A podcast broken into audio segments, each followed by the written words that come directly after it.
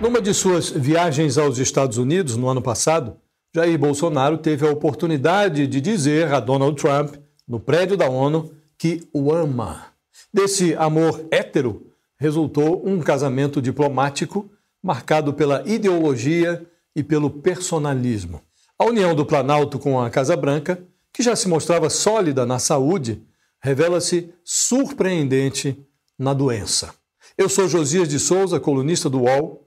Vou tratar do relacionamento infeccioso que se estabeleceu entre Brasília e Washington.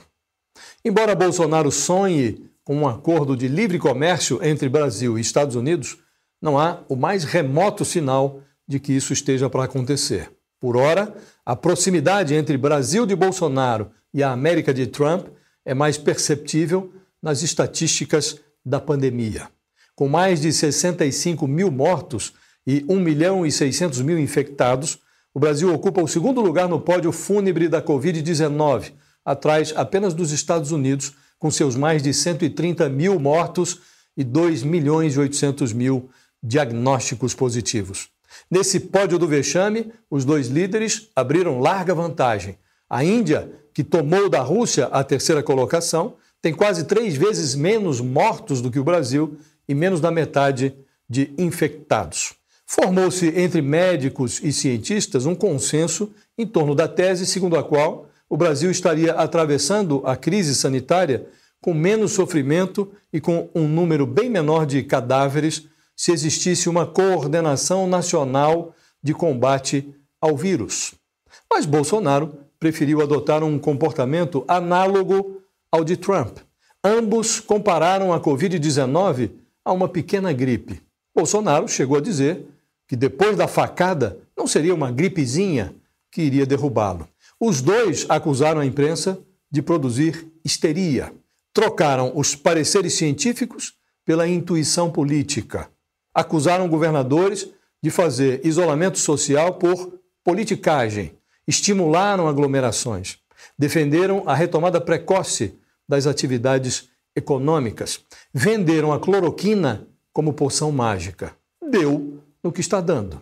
Há um quê de cálculo político no modo como Bolsonaro e Trump transferem para terceiros as responsabilidades sobre o gerenciamento da crise do coronavírus. Os dois são candidatos à reeleição e tentam se blindar contra os efeitos da devastação que o vírus produz na economia. No caso de Trump, que coloca o cargo em jogo dentro de 4 meses, a esperteza não tem surtido os efeitos desejados. As pesquisas indicam que já não é tão negligenciável a hipótese de uma vitória de Joe Biden, o rival de Trump, na eleição para a Casa Branca, marcada para o início de novembro. Uma eventual derrota de Trump quebraria os pés de barro da diplomacia do governo brasileiro. A aproximação com os Estados Unidos é útil e necessária, mas Bolsonaro aproximou-se de Trump, não do país presidido por ele, que inclui a sociedade americana, os rivais do Partido Democrata e o Congresso. Alheio aos ruídos, um Bolsonaro sem máscara participou no último sábado, na Embaixada dos Estados Unidos em Brasília, da comemoração da independência americana, que é celebrada no dia 4 de julho. Aglomerou-se, abraçou, foi abraçado. Ironicamente, o Trump responde às sucessivas provas de amor de Bolsonaro com a frieza de quem se vê em apuros.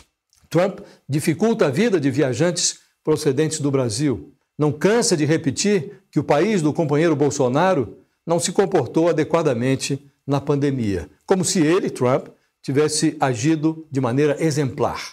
Noutros tempos, qualquer aluno iniciante do Instituto Rio Branco saberia que amor em diplomacia é coisa para amadores.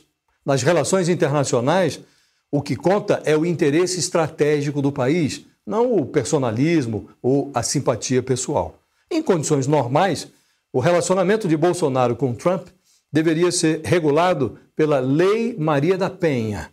Mas quando Trump maltrata o Brasil, apontando a inépcia do país na gestão da pandemia, quem apanha não é Bolsonaro, quem apanha é o interesse nacional. É isso, até a próxima.